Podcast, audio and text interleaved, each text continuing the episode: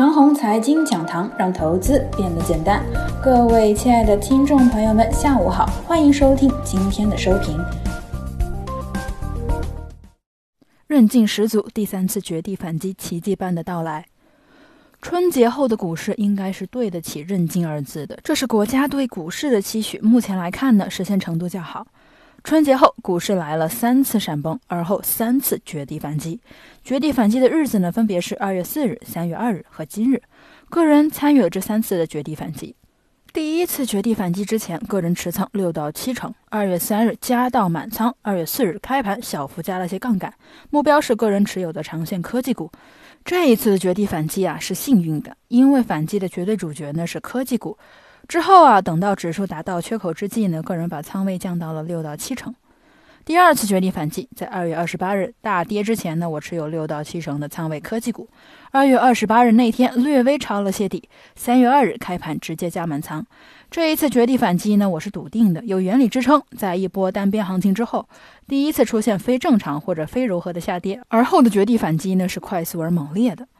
不过啊，这次的绝地反击呢不太幸运，因为我依然是科技股。可是科技股并不是此次绝地反击的主角，反击的主角呢是主板基建和券商等，所以啊，多数科技股基本只在三月二日涨了一天，后面几天就不怎么涨了。个人在三月三到五日这几天逐步抛出仓位，回到六到七成，并没有赚到什么短线差价。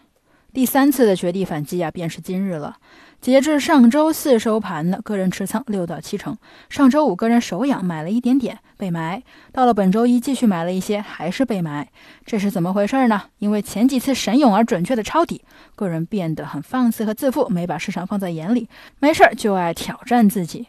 昨天收盘之后啊，就有些郁闷。很多人估计会看昨晚的夜盘，而个人呢，却只想安心睡觉。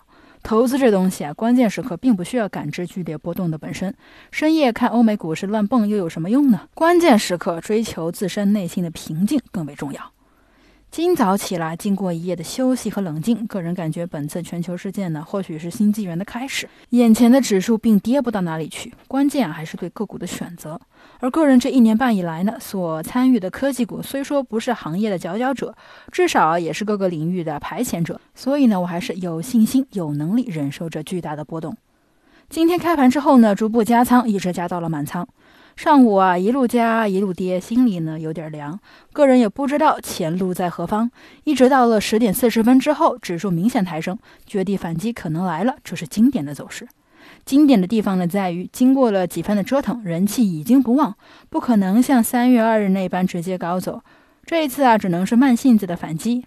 即早盘低开之后快速回补缺口，而后一路阴跌，然后要么上午十点三十到十一点之间，要么午后一点三十到一点四十五分之间，正是反击的开始。到了午后，已经很明显了，绝地反击第三次成功。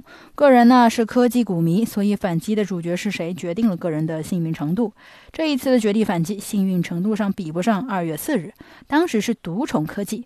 不过呢，今日的幸运程度要高于三月二日。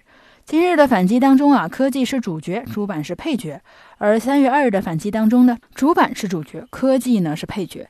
当然了，这两次都不存在一家独大的情况，只是主角和配角之分。因此呢，本次反击啊，持续时间呢只有二到三个交易日，而后呢，市场又要调整或者震荡了。黑天鹅之绝地反击最大讲究呢是，若想持续上涨的时间达到两周甚至是一个月，那必须是集万千宠爱于一身，即风格集中，专打一个区域。反之呢，只要反击中分了主次关系，几天之后呢，盘子又会陷入震荡。这是为什么？从兵法上理解，反击哪有什么排兵布阵？只有在一个方向上直捣黄龙，持续上涨的时间呢才会长一些。看看盘面，从二月二十六日调整至今的芯片板块、消费电子和软件板块成为了反击的主角。这些个股啊，在三月二日的反弹当中几乎没有涨过，这便意味着本次反击科技股便是主角。长虹财经讲堂，让投资变得简单。各位亲爱的听众朋友们，下午好，欢迎收听今天的收评。